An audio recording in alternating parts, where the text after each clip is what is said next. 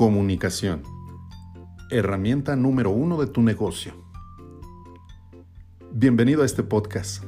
Mi nombre es Enrique Martínez y en esta ocasión voy a comentarte respecto a una serie de palabras que seguramente a todos nos salen automáticamente porque son parte de nuestro vocabulario.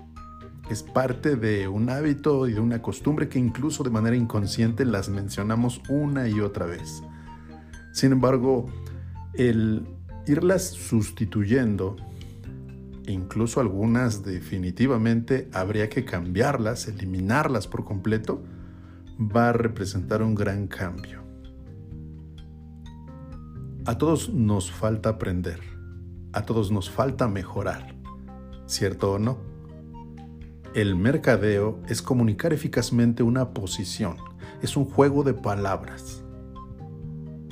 El copy, el contenido, el título, son una serie de ideas muy intencionales, con ciertas palabras. Captar la emoción y generar la atención ese es el objetivo. Realizar pequeños cambios tan solo para incrementar el porcentaje de éxito que en volumen harán un gran cambio. Una llave mágica que abre puertas es utilizar palabras clave.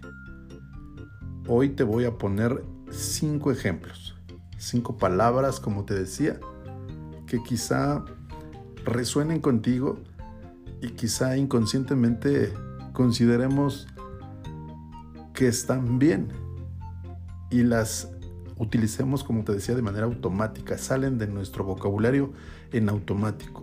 No utilizamos la, em, pues la imaginación de lo que puede implicar lo que estamos diciendo.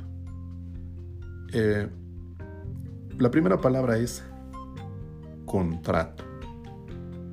Esta palabra en tu negocio, en esa conversación en ventas, produce una sensación de análisis y no de acción.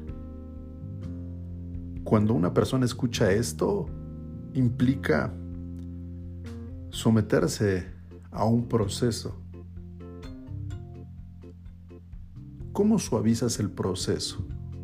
si justamente lo que requieres es que te firme? Bueno, se suaviza cambiándola por acuerdo o convenio. Un acuerdo implica que junto con otra persona he llegado a coincidir. Un convenio es algo que eh, representa mm, una conveniencia, algo que me va a beneficiar, ¿me entiendes? entonces automáticamente ya eh, cambio la connotación de contrato, es decir, me someto, me someten, me sujeto a cierto clausulado y ay, vienen a mí imágenes de abogados y eso no me gusta, ¿me entiendes? Entonces, esta es la primera palabra.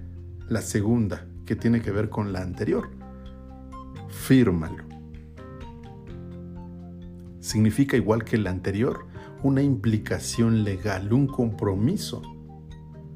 Aquí la sugerencia es cambiarla por pequeñas sutilezas.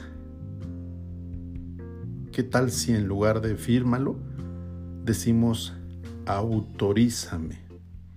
Automáticamente cuando el cliente escucha autorízame, le trasladamos el poder a él, lo empoderamos la actitud cambia totalmente. Al momento de eh, cambiar la palabra, él siente que tiene el control de la situación. La tercera palabra es pero. Esto es muy común. La mayoría usamos una y otra vez esta palabra. Niega en automático todo, lo que la persona ha dicho hasta ese momento. El pero habría que cambiarlo por he descubierto, me he dado cuenta y también eh, quiero agregar. Hay que eliminar esta palabra del vocabulario. Incluso, fíjate, la palabra sin embargo o más sin embargo causa el mismo efecto. Es una palabra que se asocia al pero. Y comúnmente la, la escuchamos, la pronunciamos, la leemos en libros. El sin embargo es muy común y muy constante. Sin embargo, el subconsciente de nuestro cerebro, de nuestra, de nuestra mente subconsciente, alberga esta negación, el pero. Entonces, si lo que queremos es que el cliente, el prospecto, tome acción cuando mencionamos pero, pero, pero, automáticamente va a haber una resistencia. Y justamente por eso, porque su subconsciente le está diciendo detente, revísalo, cuidado. ¿Me entiendes? La cuarta palabra es analizar. ¿Qué implica? ¿Cómo se interpreta esta palabra? Se interpreta como revisar, leer, estudiar, etcétera, etcétera. Si cambio la expresión por analicemos juntos, veamos esto juntos, creo una relación de equipo, una sociedad.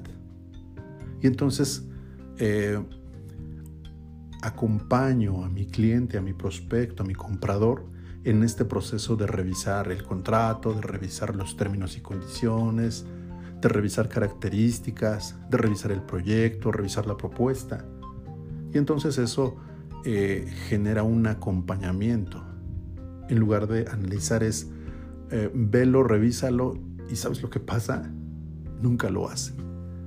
Sin embargo, si tú le dices lo revisaremos juntos, tú y yo, en la próxima reunión, se siente acompañado, se siente apoyado. Si tiene alguna pregunta, se generan dudas y está confundido, en ese momento vas a estar ahí. Entonces eso le genera confianza.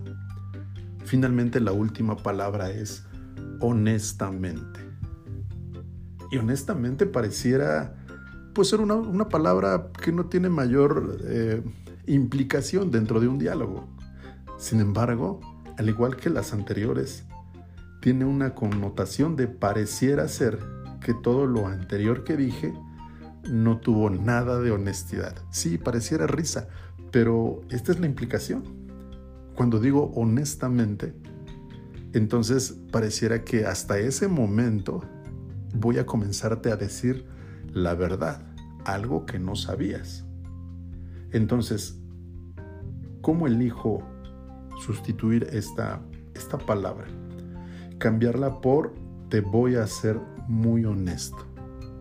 Automáticamente hablo en primera persona y le doy a entender que me voy a sincerar, que le voy a decir toda la verdad, que es algo que incluso puede significar una cuestión muy, muy importante y que tiene que ver con eh, un secreto, con algo íntimo, algo mío y que se lo voy a compartir.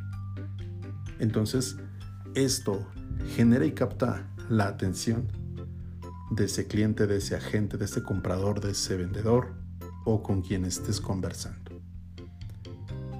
Bien, pues te he compartido esta serie de recomendaciones de cómo utilizar palabras clave en esa conversación y generalmente eh, habría que adoptarlas ya en nuestro vocabulario diario para sustituir este tipo de palabras. Hoy me despido dejándote esta frase. A propósito, yo no le vendo a la persona, yo le ayudo a comprar, yo colaboro a que ella compre. ¿Te gustó? A mí también me gustó y por eso quise compartírtela. Celebro que te regales este tiempo para escucharme. Te invito a que veas esta información en mi canal de YouTube, Enrique Martínez Empresario. Me escuchas en el siguiente episodio de mi podcast.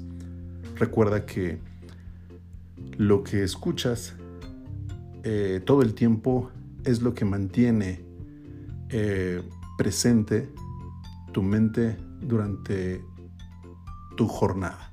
Así que escucha información de valor, información útil que puedas aplicar y que sirva para mejorar tu camino al éxito.